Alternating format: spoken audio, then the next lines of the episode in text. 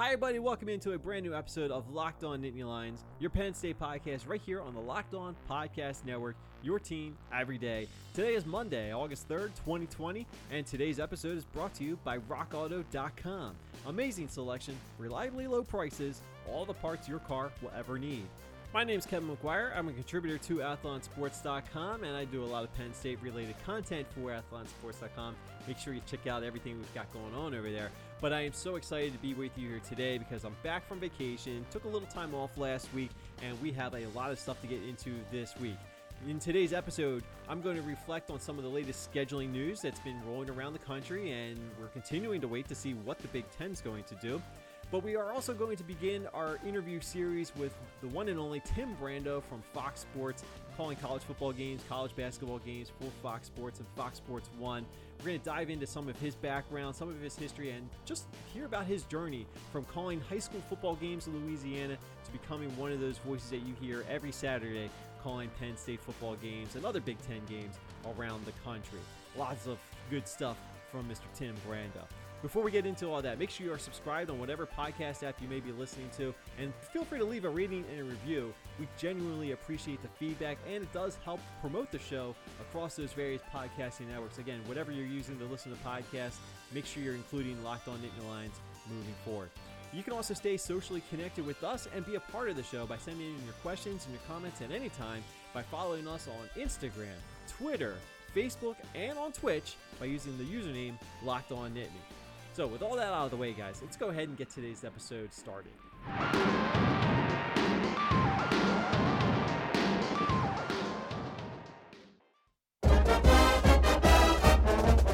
So, as we're beginning a brand new month, getting a little bit closer to the start of the college football season. We're still finding out all the details that are going to be unrolled as far as what each conference is going to be doing. Now, we haven't had a chance to discuss some of the latest plans that some of the other conferences are doing as we continue to wait for the official details on what the Big Ten is going to have to offer this upcoming season. Now, in the last couple days, we have seen that the SEC and the Pac 12 they are going with a strict 10 game conference only schedule this also following the news that the ACC is going to a 10 game conference schedule plus one non conference option for any of the members of the ACC. And of course, the big development with the ACC is they are including Notre Dame as a full conference member as far as the schedule is concerned. Notre Dame is eligible for the ACC championship. Uh, they can also take the ACC spot in the Orange Bowl. And there will be no division play in the ACC this upcoming season. I personally love that. I think that that'll be a fantastic idea for the Big Ten. But before I get back to the Big Ten, let's also just keep in mind that we're now seeing that some of the ideas that are being thrown out there by some of the other conferences is pushing back the start of the season. Pac 12 and the SEC are each pushing back the start of their season. I think the ACC did too, but I don't have that confirmed off the top of my head. But the idea, I think, is that they want to allow these schools in these conferences to be able to bring back as many students as they're potentially going to be bringing back. And again, this varies from conference to conference, from school to school, from state to state every school is going to have a different situation to be working with. So I think pushing back the start of the season allows those schools to bring back whatever students are going to welcome back to their university, allow the football programs to continue moving forward and make sure they're all tested before the start of the season and make sure everybody is going to be clear and ready to go. And I think the big reason you do that is because you can essentially have your own bubble for your football program right now until other students not associated with football programs start coming back. And then there's mingling between uh, the football players and non football players. That is a big concern, I think, that a lot of schools are going to have for the upcoming season. So I, I think that that's probably the logic behind pushing back the start of the season. I know there's been some question about whether or not you should push back the start of the season because if you have to adjust any part of your regular season, wouldn't it make more sense to have a little bit more flexibility where you can have it and by starting later in September, you're losing some of the potential flexibility. I don't know what the right answer is. I don't know if there's a perfect answer here. I've said this all along. I don't know if any conference has a perfect solution for an imperfect situation. And I think that every conference is doing whatever they feel is best for them. And that's really what their responsibility is. They need to look out for themselves first and foremost. And yes, there is some concern from the players' point of view. Certainly, we've seen some rumblings out of the SEC. We've seen the what's going on in the Pac-12 with the players putting together a statement demanding a lot of uh, requirements from the conference itself. And, you know, we've said before, players have a much louder voice now than they have probably ever had in the world of college athletics, not just college football, but college athletics as a whole. Now, obviously, football is going to take a spotlight, but I do feel as though the voices right now that we're seeing are much more louder and much clearer than they've ever been before. We'll see if that leads to any potential changes and uh, decisions by these conferences moving forward, but there are some concerns, even with these plans that are being rolled out there by the conferences. Again, no perfect solutions here. It's a very unique situation. There's no right answer, I think, as far as what to do with the football season. We all know that the revenue is very important for these colleges and universities, and that's why you're going to see every attempt made to put some kind of football product on the field so you can show it on TV. Not necessarily open up the stands, um, which continues to be another lingering issue, certainly at Penn State. But this is uh, something that is kind of expected, or it's kind of understood that getting some kind of football revenue wherever you can is going to be very important for these universities because it is a big financial impact if they can't play football. Uh, and it's not just for the football program, obviously, it's for a lot of the other athletic programs that are funded through football revenue. Uh, so we understand the uh, the urgency to get some kind of football on the field, so you can kind of keep the budget afloat as much as you possibly can. Now, going back to what the Big Ten's doing, we still don't know what the Big Ten's plan is as of the time that we're recording this right now and putting this podcast out there. Uh, the Big Ten was the first power conference to announce that they were going to go to a shortened season with conference only play. And here we are. The ACC has already rolled out their plan. The SEC has put together their ideas. And the Pac 12 has already put out their schedule. Uh, Big 12 is still kind of, we're waiting to find out more. We're probably going to find out more today on Monday.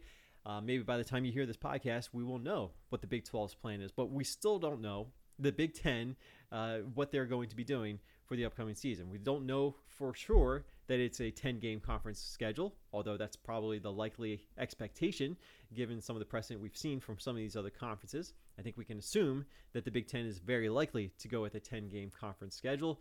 Uh, you know, what does that mean for the current conference schedule? Are you going to stick with that as much as you can? Are you going to move some of those games around? You're going to move some of those games up closer in the season or earlier in the season?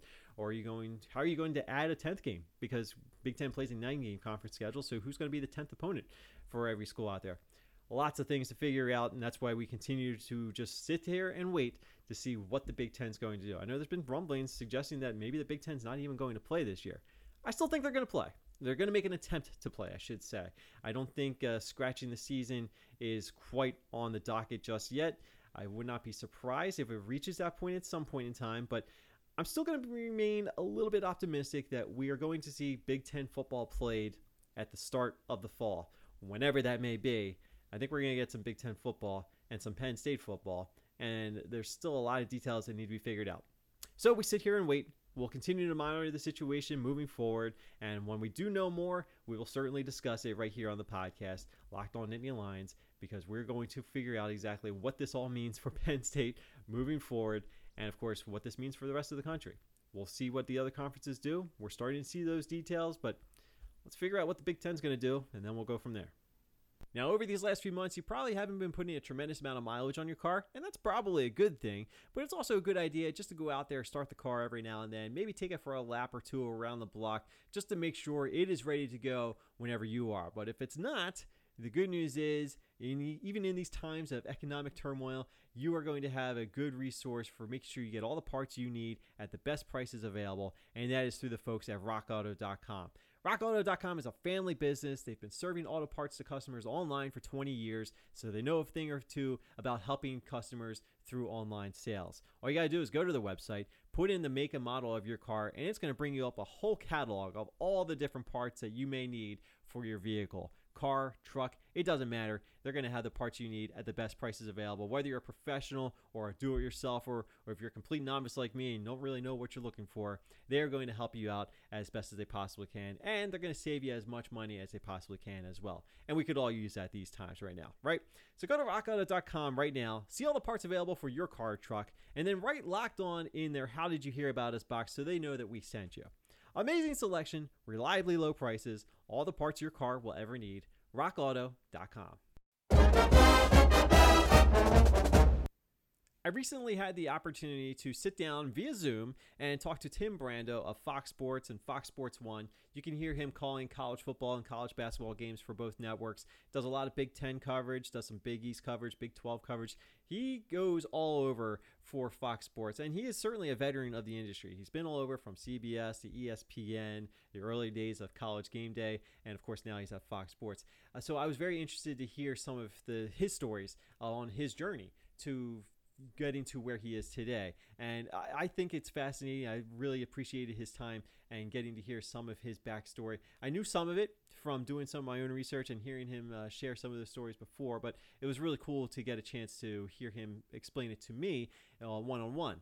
And as you're going to hear throughout the course of this interview it, over the next couple of episodes, because this is going to be broken up, it's a very lengthy interview, but I want to share with you guys in a little bit more digestible format. Uh, what you're going to hear is he certainly has a passion that I think is unrivaled for college sports in general. This man knows what he's talking about, he appreciates what he's watching, and he certainly has an eye for what's potentially going to be happening this upcoming season because we know that this is going to be a unique season, and that's certainly as far as true as the, um, the the product that we're going to see on the field, but also how it's going to be covered because the broadcast is going to be a little bit different when you're watching college football this fall. No matter how many fans are in the stands or if there are no fans in the stands, uh, how is that going to be covered? We're going to get to that in a later portion of this interview, but the rest of this episode is going to feature the commentary and the discussion we had about Tim Brando's backstory with the sports industry and the sports media industry. So sit back, relax. I hope you enjoy it. I'll chime in a little bit later, but I want you to hear Tim Brando's story as far as becoming a sports announcer that you're watching today. Okay, so it is my extreme pleasure to welcome on a first time guest on our podcast, Locked on Nittany Lions. He is Tim Brando, the national sports commentator for Fox Sports. I like to call him the optimist that we all need in college athletics. Tim, uh, I've been a fan of you for a very long time, and I do mean that when I say, when I think of all the people that are out there, you are the most optimistic person, I think, in the world of sports media as a whole. All right, I got to ask you now, Kevin. Why, why do you say that?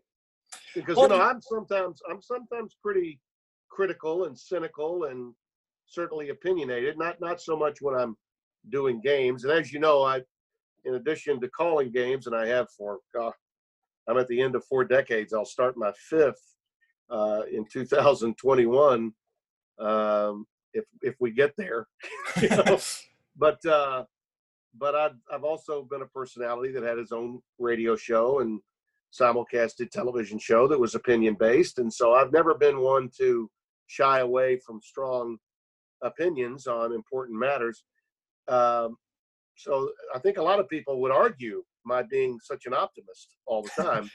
But why do you think I'm an optimist? Well, I'll say this. Yes, you are not afraid to call it like you see it, and you will have your opinions. And I, I, think that that's uh, very commendable because you'll back it up. You'll have the conversations about it. And I think we need a lot more of that in sports media as a whole. Right. But the reason. I call you one of the more optimistic people is maybe not so much you're always looking at the uh, as all the best possible scenarios out there, but you do find the good stories, I think, in sports as a whole. And I think that no matter what sport you're talking about, you find the good stories, and it doesn't necessarily have to be with the biggest teams and the biggest stars. You like to look a little bit under the microscope a little bit and look at for those positive stories, and that's one thing that I try to emulate as well. So that's mm-hmm. why I appreciate and respect everything that you've been doing. Well, that's that's really nice of you to notice, and and especially um, younger broadcasters uh, are very wise, I think, to do that. Particularly if you want to have a long and enduring career.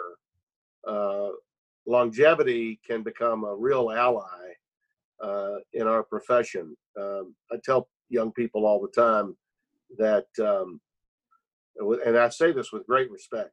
Uh, the, there, there are only so many jobs for the, the Jim Nantzes, the Mike Tiricos, the Joe Bucks, uh, the Gus Johnsons, the the, the, the, the signature voices uh, of our of our generation, or the Al Michaelses, if you will. Uh, the facts are, uh, most of us are like working actors. You know, we want to stay in business. We want to continue to get roles and have our our positions uh, in broadcasting solidified for a period of time. I have uh, I've had a number of stops along the way, but each one of my stops has has been uh, a propeller to a, another opportunity that was even better. Uh, and I feel blessed to have said that. But I think one of the reasons for that is uh, that hopefully I did find enough positive out there uh, to report upon, but did not shy away from the negative, attack the negative whenever I had to, uh, and said what I really thought to be true. Um, endurance is a real catalyst for for those that are in our business. If you view if you view it as a sprint, you're going to get in trouble. You'll flame out fast. But if you view our business as a marathon uh, with different chapters, you know your career can last a long time. And uh, I, I I really believe in that. And I think that um, when people say, "Where did the passion for college sports come from?" That's really where it is. I think there are more good stories, uh, human interest stories uh, at the collegiate level than you'll ever find at the professional level, particularly in the um, really cynical world we live in today. You know, uh, and I know that college athletics is certainly not pure and has its fair share of issues. And I am as big a critic of college football in the areas where I think I need to be as anyone I know. But uh, ultimately, when I go out to these locations, I meet with these players and these coaches. I, I run into incredible stories at every turn and uh, try to pass them on uh, as best I can in the storytelling role that a play-by-play man can have. Not not always do we get to go as in depth as we'd like, but still, it's a wonderful thing to be able to do. And um, I have found through the years that the college fan really appreciates that. Uh, that you mention the kid's hometown or where he went to high school, uh, what he maybe accomplished that was unique and set himself apart or herself apart uh, from the, the rest. So uh, I appreciate you noticing that. Yeah, like I said, uh, I've been following you for a while now, and uh, you know, from watching the simulcast of your radio show, and just obviously watching you call co- college uh, college football games today, college basketball games today, and of course mm-hmm. following you on Twitter uh, because you're never afraid to you know speak out about, like you said, you're not afraid to call things out negatively when they need to be addressed. And right. you know, I right. think it's uh, you know, it's all about having that communication, just having those conversations, and in hopes that we're going to be able to promote some changes for the positive good moving yeah. forward uh, for everything that's involved. I have so much to get into with you, but before we go and talk about some of the, the college football topics on the agenda today, I do want to get a little bit more into your background and you know, how you got involved. You know, when was it that young Tim Brando decided, I want to be on the radio, I want to be on TV, I want to be calling the games that I've been a fan of? You know, when did that kind of uh, ignite a fire within you? Well, if you, if anytime you look back at, uh, you know, my biography, it's, uh, it's there for everyone to see. I, I grew up the son of a of a song and dance man that also happened to be a sports writer and broadcaster uh, and broadcasting pioneer in my hometown, uh, Brando. And he had three live television shows on the air uh, in the early 60s when I was growing up. And um, he, he, had been a sports writer on his journey before he got there after World War II. And he had also done radio, had been a disc jockey uh, before I was born, but he was already an established television personality in my hometown. So, you know, I, I knew I was going to be in front of a camera and I knew I was going to be doing something in the public eye. My dad had me on his bandstand with his show band that traveled around to SAC air bases throughout the country when I was five, six, seven years old. So I was in front of people entertaining them as a child.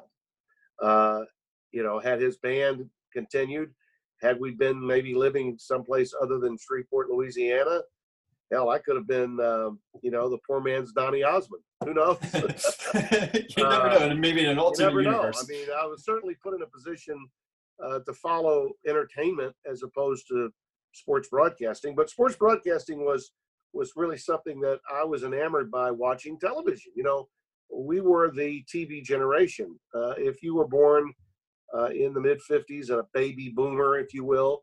Uh, you, we were the first generation that didn't know what life was like without TV. Uh, so, just as the internet and social media is the thing of this generation, just a television set was a big deal in, in, in my years growing up. I mean, not when I was six years old, my dad had three TV shows. Not everybody on my street had a TV, you know. Um, and if they got a color TV in 1963 or four, then you were the first to have that. That was like you know parking a Mercedes in your driveway. You know, it had the same kind of influence and impact in your in your neighborhood.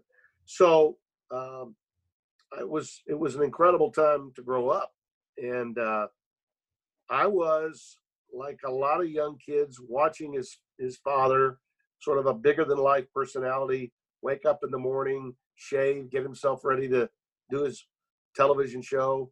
Uh, I was watching him uh, and thinking of emulating him in some way. But I also, like a lot of kids, love sports, and I was thrilled to watch those games live on television and the announcers calling those games, whether it was Curt Gowdy, who was my hero and later a mentor, or Keith Jackson Holgoy, or college football. Um, those guys just brought me to the television set, and I I genuflected in front of it like I was at church. Uh, it was like a holy day of obligation listening to those games and those guys. And um, I wanted to be, I really did want to be like them. And I told my dad uh, when I was eight or nine years old because I was singing, I was playing the drums, uh, and I was hearing some chirps from people saying, Tim, you could be this or you could be that as a singer. And I was like, no, I, I, I, I want to do games. I, I didn't want to be exactly like my father.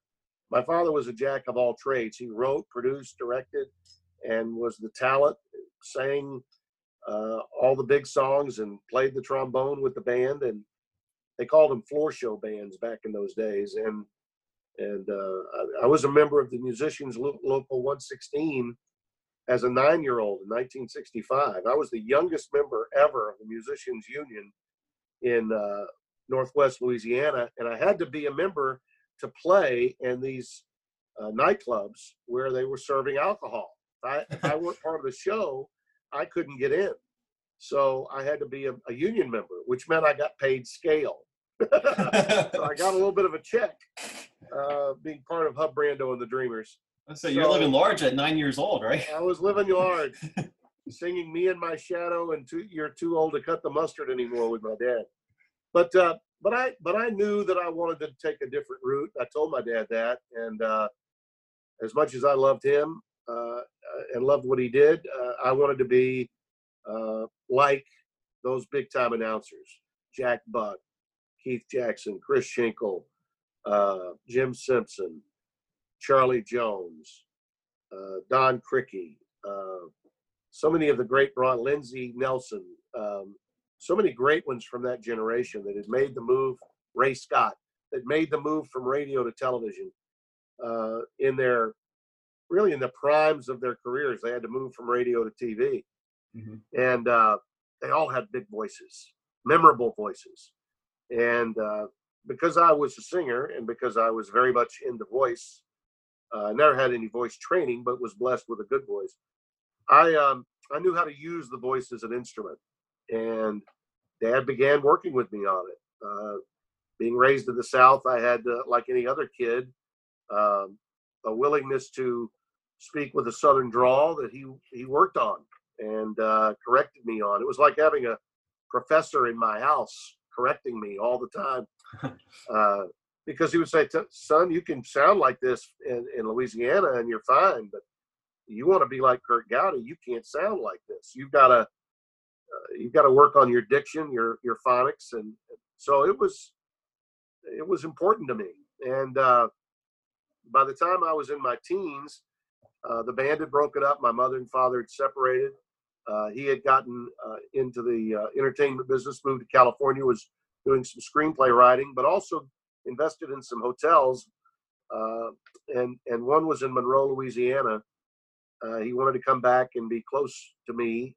He had been estranged from me probably since I was 11, and so he he, he bought into this hotel in Monroe and moved back to manage it uh, for a period of time. And a local guy in Monroe knew that my dad was there, and they had just lost their announcer for the high school football team that was the big team in Monroe, Neville High School. It was a juggernaut. big time Friday Night Lights kind of team, and uh, they needed a new announcer. And the owner of the radio station in town that carried the games knew my father was there, came to visit with him, and offer him the opportunity to broadcast the games because he knew my dad had been a sports writer and knew sports. Plus, he had been on TV for many, many years. And he's my dad said, "Well, I'd, I'd be happy to do that, but you have to let me pick the guy that's going to work with me." Uh, and he said, "Sure, Hub, whatever you want to do." Well, he had no idea it was going to be his 14-year-old son. uh, and I was in junior high at the time. I was a ninth grader. Uh, in those days, you went to high school in the 10th grade, and you were in middle. Junior high was was seven, eight, nine, not six, seven, eight. Middle school would be today, but anyway, I would get out of school on Fridays. He came, talked to my principal, uh, and my principal allowed this to happen. Allowed me to get out of school at noon on Fridays. Uh, my mom would pick me up, take me to the Continental Trailways bus station. I would take the bus from Shreveport to Monroe, about a hundred mile drive. He would pick me up, and then we would go to the school. I would interview the coach for the pregame, and he and I were a father and son play-by-play team uh, in the fall of 1971. So September 1971 was the year I started broadcasting football on the air. I was 14 years old. Uh, that will be 50 years in a year. One wow. year from one year from September the 4th, 1971. So next next September, not this September 4th, but next will be my 50th year calling football in that's the fall. Awesome. So that's kind of a cool thing when you think about it. That's that's really cool. Going from calling high school football games at the big high school at 14 yeah. years old to stops all over the industry, ESPN, yeah. CBS, and you know obviously at Fox. You have seen it all, I'm guessing. Is there anything that really stands out to you? Like, what was it? What was the um, you know, aside from calling games at 14 years old, what do you feel like was your breakthrough moment where you realized you finally arrived in this industry and well, one of those voices that people are watching. You know, there, you know, Kevin, there's so there really a lot, uh, and I'm um, I've just begun uh, during the pandemic with the extra time that I've had on my hands. I've um, I've begun writing a book, and I, and when I say writing, I mean outlining, uh, putting the outline together and digging up a lot of old stories and trying to find. Um, and I do. I'm a thank God I'm a hoarder. You know, I hoard stuff. And so there are examples. I've got old cassette tapes of my, my dad and, and me on the air, and um, even some old videotapes of us doing commercials together when I was just a kid, you know, 17, 18 years old. Uh, he died uh, right as I was getting my breakthrough uh, in 1984. I was doing games for Raycom and Jefferson Pilot and Mizlou, and a few of those games have been picked up by ESPN and USA cable in their early days of doing broadcasting, and he was able to see me out on the West Coast. He he died of colon cancer in July of '84, um, and uh, but but I was uh, I was on the precipice of great success. He knew it. Made me feel good that he knew it. Uh, and then in '85, uh, I, I, got the job, uh, the, the, the phone call to do a game with Vitale at ESPN uh, January 5th, 1985. I'll never forget that. It was an, basically it was an on-air audition. Mm-hmm. I was replacing the great Jim Simpson, and they had had my tape for over two years and had never called me. Uh, I had gotten my real breakthrough, uh, launching pad for my success, had been in Baton Rouge, Louisiana, just down the road. I married in 1978, uh, moved to uh, moved to Baton Rouge. I needed to be in a college town, you know, to be where the action was. And I couldn't get a job as anything other than a disc jockey at the time. But I was able to talk the owner, general manager of the station, into allowing me to do the first ever hour long sports talk show uh, at six o'clock when the power, when the sun went down and the power went down to just a thousand watts. I said, I, I told Mr. Earl, Bob Earl was his name. I said, if you allow me, I'll sell the hour. And if you'll just let me do this hour long sports show every night, um, and then let me do some high school football for you uh, on Friday nights. Uh, and he says, Well, kid, can you sell it? And I'm like, Yeah, I can sell it. No problem. Uh, so I, I, I, just took the initiative and did it, uh, in addition to doing my air shift in the afternoons. So I'm uh, 23 years old at this point. It's 1979, and I'm carving my own niche in Baton Rouge and became relevant in the LSU community. All the coaches were coming, and they had never had an outlet. They had never had a place to to come on the air and and uh, be interviewed about their teams. You know, I'm talking about non-revenue producing sports. You know, gymnastics, volleyball, wrestling, you name it. I would I would give them you know 30 minutes every every night, and then I would take phone calls.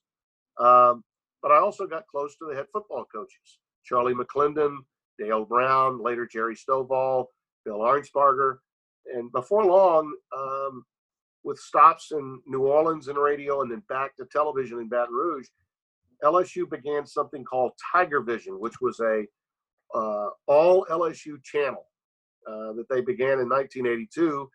And as a young broadcaster, 26 years old, um, that was wonderful tape for me to have, calling basketball and football for you know games that may not have been the biggest, but in those days, ESPN was not carrying live college football.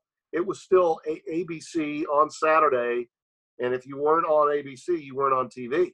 Right. Uh, so it wasn't until 1984 when the Supreme Court uh, lawsuit brought by the universities of Georgia and Oklahoma uh, were taken to the Supreme Court, and they ruled three to two in favor of the universities. Only then did television rights leave the NCAA and go to the universities. Right. And uh, so I was able to do these games on pay per view of basketball uh, and and football that were just unique and and uh, at a wonderful time. The calendar was perfect for me, just perfect. And uh, so I had these tapes to send out, and by 1984, early '85, they were out, and I started getting the calls. And um, that call from Ellen Beckwith at ESPN, I'll always remember, happened the last week of December, and she was like, "Are you free January 5th?" And I'm like, "Well, let me check my schedule."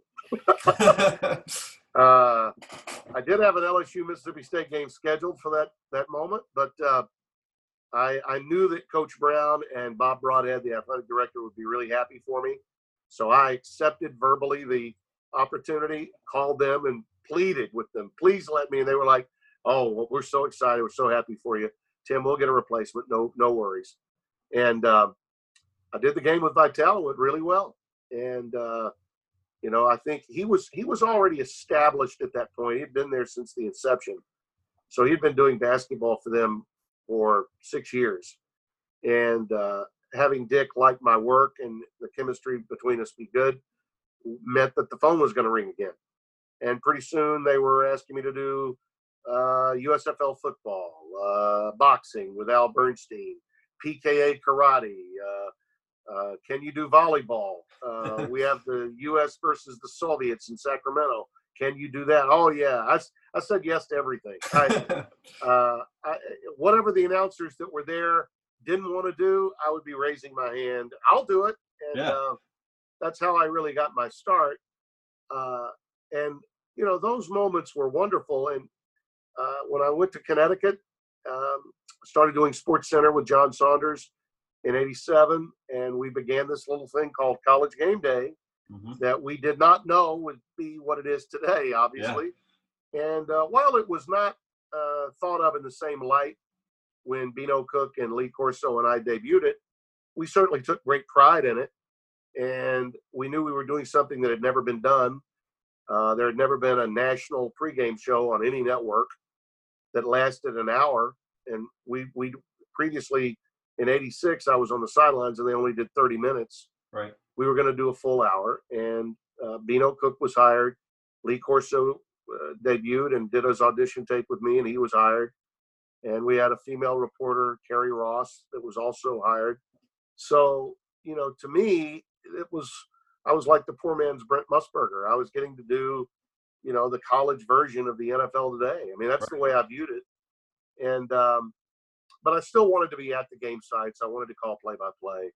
Never I don't think I ever really valued uh, any of the studio work I did at ESPN because I was always looking to get to the booth.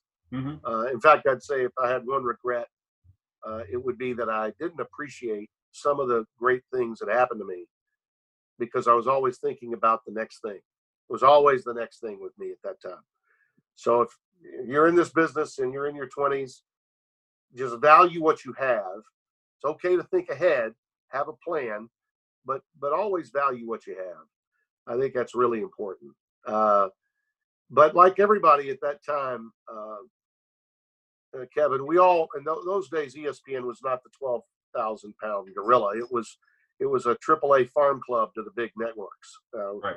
The big three were CBS, NBC, and ABC. Fox didn't even exist.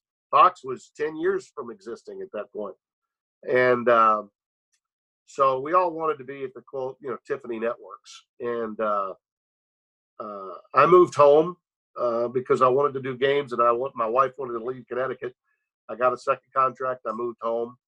Uh, did games in 1989, the fall of '89, with Vince Dooley, and uh, Bob Carpenter replaced me on game day for one year. Uh, the following year, Vince Dooley became the athletic director at Georgia, so he needed to get out.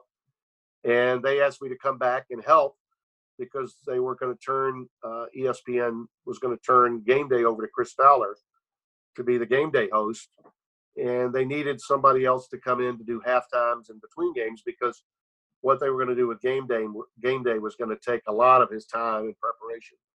So uh, I would come up and we we operated. Uh, uh, I took the the half times in between games, and uh, he did game day. Um, and I was really searching for something bigger and better eh, because I wasn't happy doing that. Uh, and um, the opportunity came in 94 with the Atlanta Hawks, the Atlanta Braves, Turner, uh, and Sports South. And uh, from that, uh, through the Olympic year in 1996, uh, I was just dying to get to. I'd been a part of the NCAA tournament at ESPN in those years. We had the early rounds of the NCAAs were on ESPN in 1987 and 88 and 89 and 90. CBS only took full control after the 90 season. And I was really, you know, desperate to, to get a gig at CBS. That was my goal. Mm-hmm. And by 96, that opportunity came. And when it did, uh, I had to take advantage of it. So I left uh, Turner. Uh, I had done the NBA playoffs and inside the NBA, even that show too, uh, for them. Uh, and then I went to CBS, and that became quote the the moment where you say, okay, you're 40 years old. Uh, this is that moment. You know, I I'm walking down the halls that Walter Cronkite walked. Yeah. You know, I'm walking down the halls that Brent Musburger, Phyllis George, Irv Cross, and Jimmy the Greek walked. Those are uh, hallowed halls working, right there. those are hallowed halls, you know, and uh, from seeing pictures of Douglas Edwards on one side and Captain Kangaroo on the other, the broadcast center uh, it was a thrill, you know. And um, I'm 40 years old at that point, so uh, making it to ESPN before I was 30, making it to CBS by the time I was 40, uh, were benchmarks. You know, they were things that I could be. Uh, I could look and say, all right, these were things that you said you were going to do. You did them, and uh, that was a run, as it turned out, from '96 to 2013. That's quite a run and uh, I left abruptly. Um, and my my radio show slash TV show was was part of the reason for that.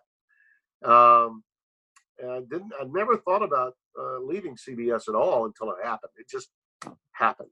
Yeah. And then it was like, uh oh, okay, you're 58. Now what? You know, uh, you got to CBS at 40. Now you're 58. Now what?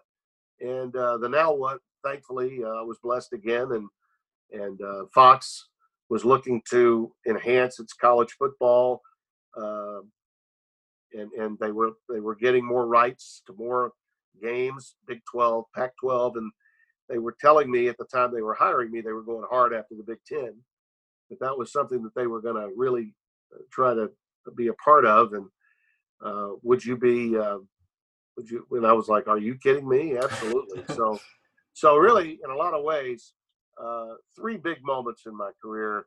Um, the launching of uh, of uh, the opportunity I had at ESPN in, in 1985 with Dick uh, Vitale to do that game. It, it began. It started my quest towards Bristol. It really did. Uh, uh, it, it led to game day. It led to uh, my career getting all these games, all these different sports that I got to cover as a kid in his 20s. Um, and then the opportunity to do the NBA and, and Major League Baseball, you know, to, to, be a part of a World Series winning team with Ernie Johnson Sr., Ernie Jr.'s dad, and I worked together. I mean, that was just a thrill. Uh, the CBS opportunity was huge.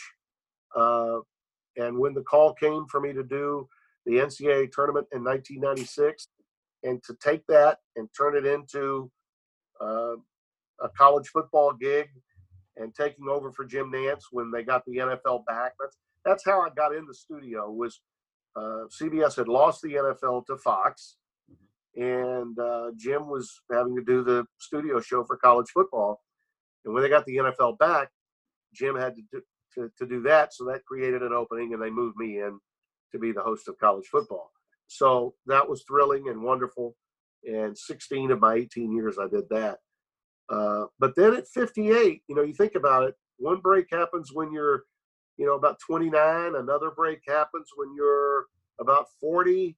And now it's like, okay, Father Time may be catching up to you. Not everybody at 58 is, is someone that people really are interested in hiring. You know, it's not necessarily a, a young man's job uh, in in our business now. So uh, I think I'm probably most enthused and excited about where I am today than any of those places along the journey, because uh, all of those other stops included a lot of studio work. I happen to be good at it, but I never really wanted to be doing that. I wanted to be calling games, just games, all the time. And uh, that's what I'm doing now at Fox. Uh, and when they've needed my help with either some golf early or with some NFL early, and the last few years I've done an NFL game, at least one late in the season for them when they had a lot of regionals and our college season was over. Um, whenever they've needed me to do something outside of college football and college basketball, I've done it, and it's been great. But being sort of a go-to guy for them uh, on both college football and college basketball is exactly where I wanted to be, doing the two sports that I love the most and getting to do it at a very high level uh, at a time in my life when I really appreciate it. You know, when you get older, it's not about what's next, it's about what I'm doing. Right. Uh, and uh, how much longer can I get to do this? Because it's such a privilege to, to be able to do it. And uh, it keeps me young, it keeps me enthused. I'm working with younger people um, and I think that's one of the things that um, they valued in me when they hired me was they thought, here's a guy that's been around the block. Uh, we can put some younger people with him, whether they're producers, directors, broadcast associates, or or uh, other analysts, and they can um, maybe pick up on some uh, some wisdom, if you will, from the old guy that's been around for a while. So uh, that's the role I have at Fox, and it's one that I uh, I really covet and uh, and one that I'm truly enjoying more than any other I've ever had in any time in my career. Well, just remember that age is just a number. There's nothing more than you need to know about that. And, and hair can be colored. I'm proof of that. Oh, okay, I'll give you that one. We are just getting started with our interview with Tim Brando, if you can believe it or not. This episode is already going longer than we typically do, but we have a lot more ground to cover with Tim Brando. So come back, make sure you're subscribed, and then check out the next podcast as we continue our conversation with Tim Brando. We're going to continue talking a little bit more about his background, getting into the business, and of course, we're going to get his take on the state of the industry of sports media, and eventually we'll talk about what's going to be some of the challenges that he is going to face for the upcoming season calling games and yes, we'll also throw in some comments and thoughts about what Tim Brando thinks about Penn State for the upcoming season as the interview continues. Again, don't know if it's going to be two parts or three parts, so you'll just have to come back and stay tuned to find out some more. My name is Kevin McGuire. Thank you so much for listening to this edition and this episode of the Locked On Nittany Lions podcast. Make sure you're subscribed on all of your favorite podcasting apps. Leave a rating, leave a review, whatever you're using to listen to the podcast today. Make sure you are subscribed, leave a rating, and leave that review. Helps us know where you're listening to us, and it'll help grow the show on those various podcasting apps across the, the podcasting sphere. And of course, you can also stay connected with us on Instagram, Twitter, and Facebook, and on Twitch by using the username Locked On Nittany. Again, I am Kevin McGuire. You can give me a follow on Twitter at Kevin on CFB. Check out some of my coverage I have for Penn State and the Big Ten over on athlonsports.com. And before I let you go, I want to make sure you are checking out the latest edition of the Locked On Big Ten podcast and all the other great podcasts. Now that sports are back, the Locked On Podcast Network is firing on all cylinders, covering the NBA, covering the NHL, course, Major League Baseball has been ongoing, unless you're a Phillies fan, and there is so much ground to cover across the sporting landscape right now. So make sure you check out all the podcasts for your favorite teams, no matter where they may be. Thank you so much for listening to today's episode. I'll talk to you again very soon. Have a great day, guys. Go 1 0. We'll talk to you again.